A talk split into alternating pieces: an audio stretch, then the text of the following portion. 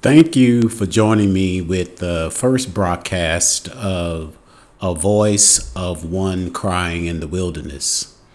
This podcast is about the apostate church and how we as Christians must open our eyes to see and unstop our ears to hear the voice of our Elohim, the God of Israel. We must keep his commandments and do his will. I want to get a few things out on the table.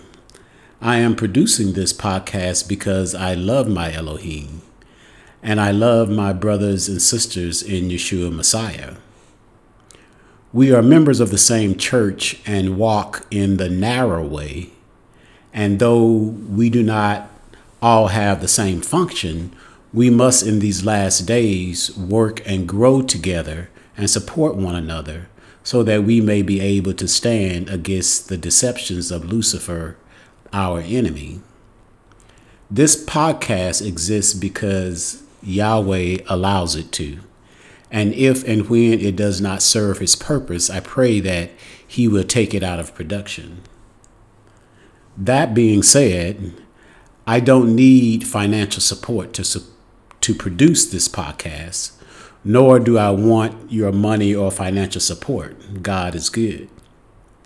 Neither will you have advertisement doing these podcasts because I don't need their support either to make this podcast possible.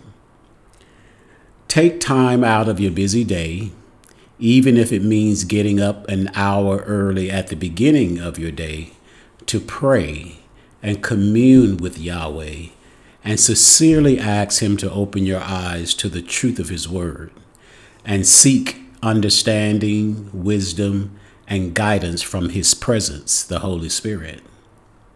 Give thanks to your kinsman Redeemer, Yeshua Messiah, for being a willing sacrifice for our sins and a road to our salvation. I am not a college educated man I did not finish high school, but later got my GED and took a few college courses. I did not graduate from seminary. I did take a few, uh, one or two courses at a local church seminary and realized that I did not want men to teach me what I should believe concerning God. I wanted God Himself to teach me His Word by His Holy Spirit. I love the sovereign God of Israel, the Holy Spirit, Yeshua Messiah, and my brothers and sisters in the way. So, as I read through Bible scriptures, please forgive me if I mispronounce certain Hebrew or Greek words or names. Just bear with me.